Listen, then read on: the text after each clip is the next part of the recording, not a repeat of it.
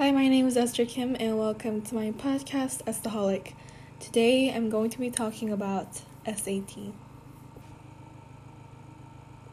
Around this year of May, I am going to be taking my first SAT test, and well, yes, I'm kind of nervous right now, but I might be more later around April or the start of May.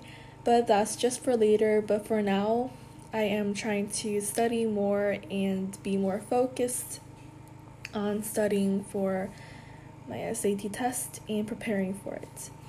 Even though I'm really far behind right now, I'm still hoping that I will get better and improve more as my due date or test date comes in. The test is defined as a standardized test widely used for college admissions in the United States. It was debuted by the College Board in 1926, and well, even though its name and scoring have changed several times, originally it has been called Scholastic Aptitude Test.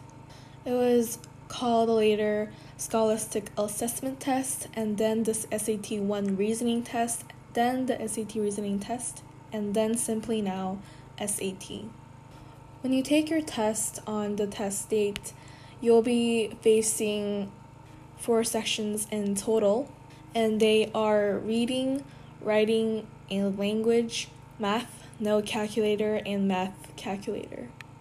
It is used to critically test your skills on writing, reading, and mathematics.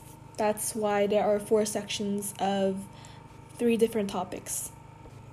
There's a history of the SAT or Scholastic Aptitude Test that I mentioned earlier, and um, the SAT exam has been around for over 90 years, and the first exam was introduced in 1926, and yes, that is around 90 years.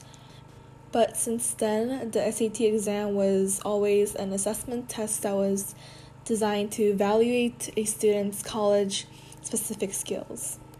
That's why colleges and universities in the United States requires SAT and TOEFL for you to or for anyone to go to that college so that they can be tested by their skills on how good their knowledge on reading or writing or math is. SAT exams makes every student nervous but once you're done with it, then you'll have another big step. Anyways, I'll see you on my next episode. Stay safe and always be a Bye.